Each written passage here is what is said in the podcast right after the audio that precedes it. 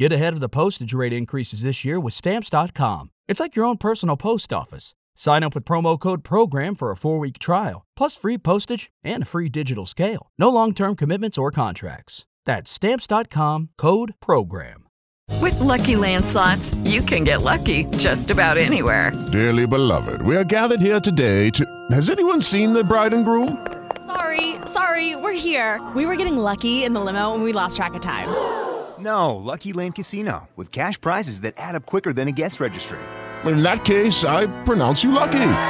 Play for free at LuckyLandSlots.com. Daily bonuses are waiting. No purchase necessary. Void where prohibited by law. 18 plus. Terms and conditions apply. See website for details.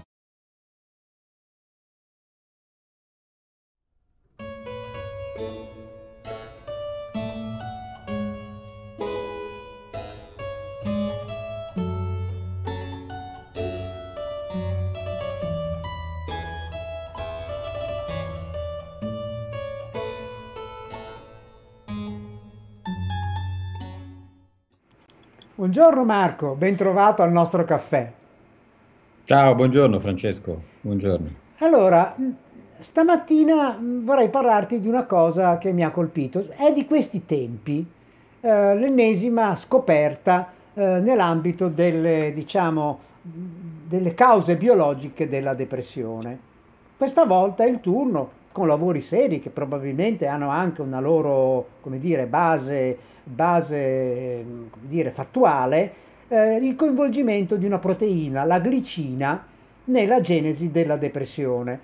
Eh, io non voglio entrare nel merito di questo che è un lavoro sperimentale che, eh, come dire, anche se pubblicato su riviste molto prestigiose, eh, potrebbe avere dei risvolti di tipo, eh, come dire, di intervento farmacologico, chissà tra quanti anni. Io però volevo fermarmi, soffermarmi su un tema che è ricorrente, che è quello della pillola della felicità. Cioè io mi ricordo che quando uscì il Prozac, in America, non in, Euro, non in Italia, in America venne lanciato come la pillola della felicità. La domanda che faccio a te come psichiatra e psicofarmacologo è, ma è possibile che esista una pillola della felicità? Questa è una bella domanda Francesco, la risposta secca è no, perché questa quando uscì in Prozac, ricordiamo tutti, eh, è stata un'operazione, potremmo definirla di marketing, per poter lanciare una, una vera innovazione nel mercato. Ma eh, c'è un errore di fondo concettuale, prima ancora che sostanziale, e cioè noi non dobbiamo confondere la depressione con la tristezza.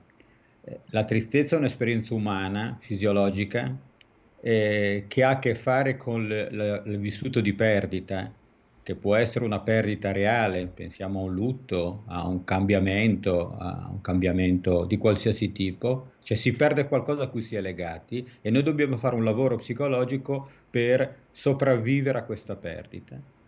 Eh, o può essere anche una perdita simbolica? Quindi a volte assistiamo a dei momenti di tristezza dove in realtà non abbiamo sostanzialmente perso, ma per esempio abbiamo perso il ruolo. No? Pensiamo alla perdita, per esempio, del ruolo sociale. Allora, tutto questo ha a che fare con il nostro sviluppo ed è non solo fisiologico, ma con, diciamo, auspicabile. Si diventa grandi attraverso, attraverso l'elaborazione di perdite eh, dall'infanzia e via via. E la psicanalisi in questo ci ha aiutato molto a capire come quella che alcuni psicanalisti famosi, eh, che tu ricorderai, chiamavano posizione depressiva, è una fase evolutiva.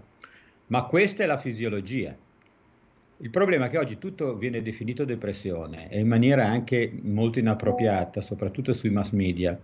Noi clinici intendiamo con depressione invece un fenomeno clinico eh, definito che ha una differenza qualitativa rispetto alla tristezza eh, e che ha a che fare con la perdita invece di eh, capacità di provare piacere, con una, diciamo, di, una incapacità di provare emozioni rispetto a eh, tutto ciò che prima ci provocava questo.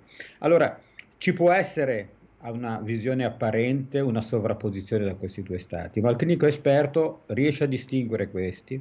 E perché è importante distinguere? Perché invece la, la depressione è una, è una, malattia, è una, una situazione patologica che non avviene in tutte le persone nell'arco della vita, ma avviene una percentuale, certo non basta, 6-7% della popolazione, e avviene con delle modalità che noi riusciamo a riconoscere, a distinguere rispetto alla tristezza fisiologica. Allora, la tristezza non va curata, la tristezza va vissuta, la tristezza ha anche un suo potenziale creativo, pensate all'arte per esempio, il blues nasce da, dal sentimento di nostalgia per la patria perduta e così via.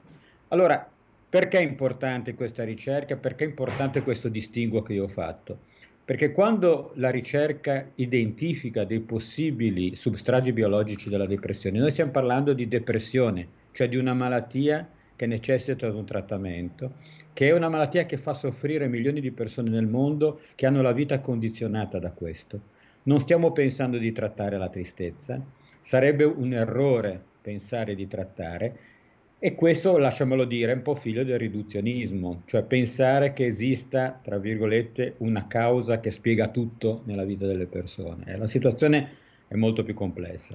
Ecco, però a questo proposito della complessità, in riferimento alla, a quanto tu hai detto, che mi trova assolutamente, assolutamente in linea con te, cioè lasciatemi essere triste, voglio dire, mi sembra assolutamente corretto e giusto eh, affermarlo. Ecco, però la domanda è anche, come dire, dal punto di vista biologico, siccome comunque stiamo parlando del cervello, si può affermare che le vie chimiche della tristezza che è fisiologica siano diverse da quelle della depressione maggiore che è una patologia oppure sono in realtà sovrapposte?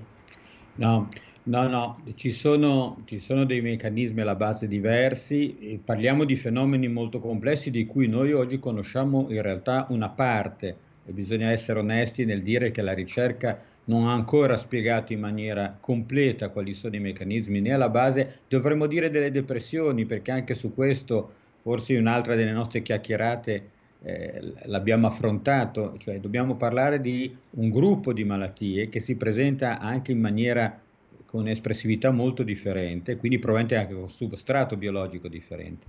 Ma eh, ci sono meccanismi diversi. E, guarda, quello che dico ai pazienti, questa è una domanda che molto spesso i pazienti mi fanno, ma eh, non sarà che questa cura mi cambierà il cervello e che io non vedrò più i problemi, cioè mi darà un benessere artificiale. Allora io ricordo a tutti che nessun antidepressivo dato a una persona che non è depressa rende felice.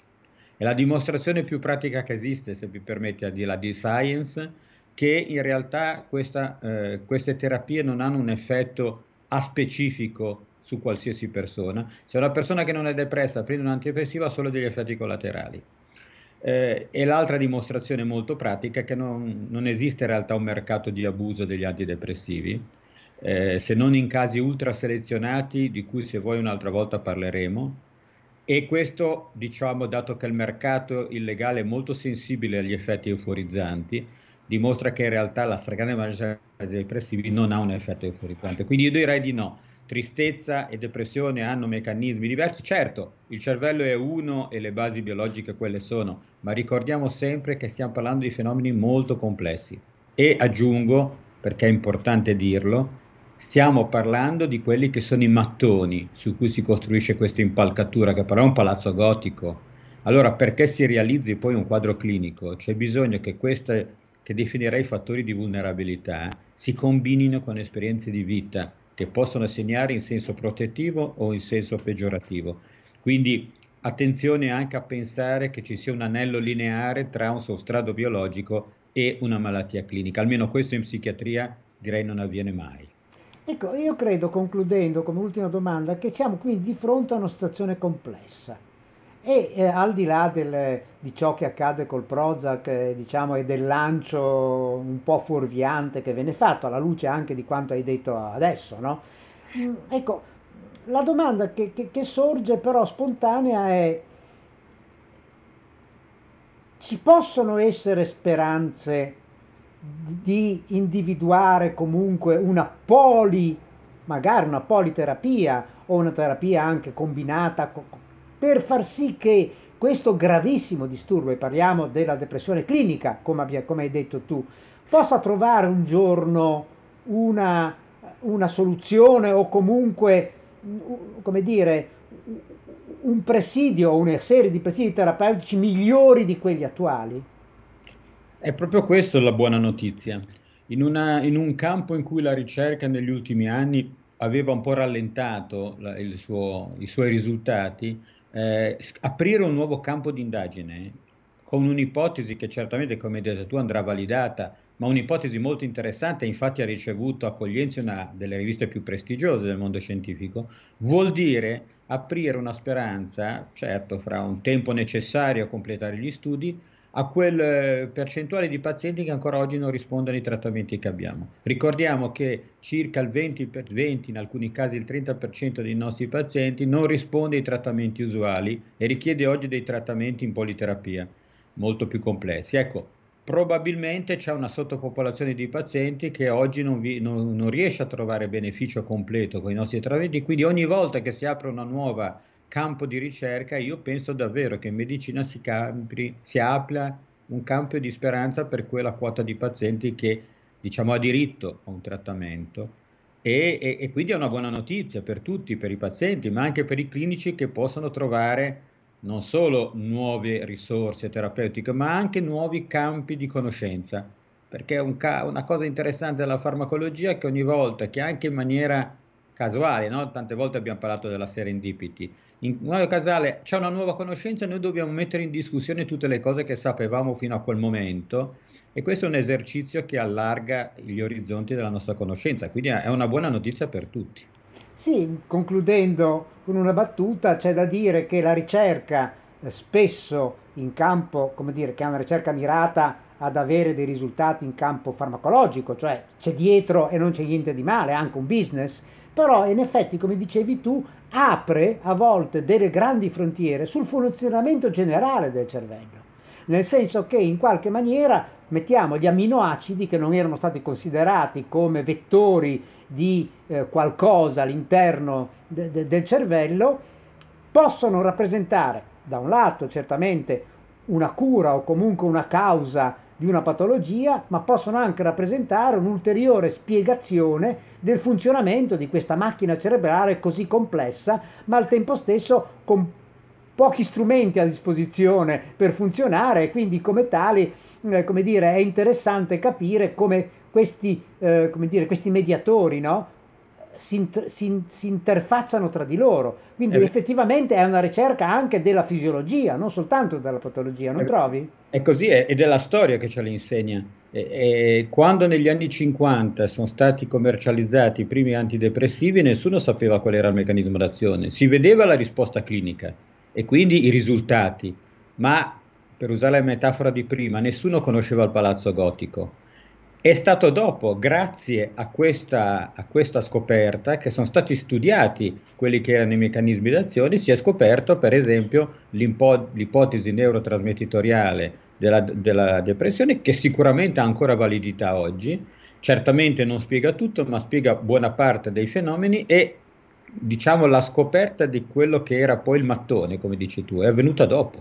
Prima si è visto i risultati e poi, quindi questo è un fenomeno che in farmacologia avviene, direi storicamente sempre, e, ed è molto interessante perché con nuovi orizzonti nascono nuove idee e questo non solo allarga il campo della conoscenza, ma è un processo dinamico che unisce clinici e sperimentatori nel poter appunto trovare, trovare come dire, eh, la capacità di riconoscere ancora meglio quali sono i meccanismi alla base di questo fenomeno così complesso. Sì, sì che tra l'altro concludendo e salutandoti, il vero obiettivo, che pro- probabilmente è estremamente difficile da cogliere, è eh, capire come ha costruito l'architetto il palazzo gotico, perché poi è questo l'obiettivo in realtà, perché noi a volte lo osserviamo ma non ne cogliamo la, la, la, la come dire, l'idea architettonica che ci sta dietro, perché poi è questo l'obiettivo che noi ci poniamo, ma certamente,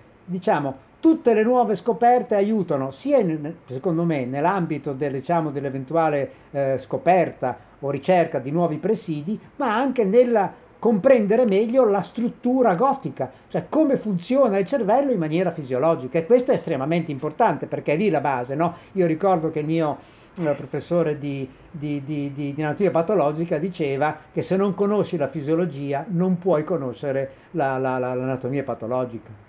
Parole sagge, parole sagge. Grazie, alla Grazie. prossima. Ciao Francesco, buona giornata.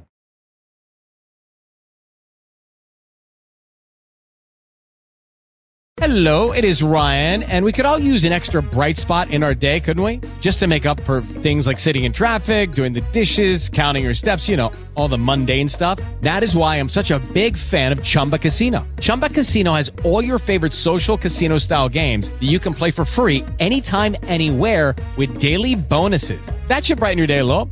Actually, a lot. So sign up now at chumbacasino.com. That's ChumbaCasino.com. No purchase necessary. VGW. Void were prohibited by law. See terms and conditions. 18 plus.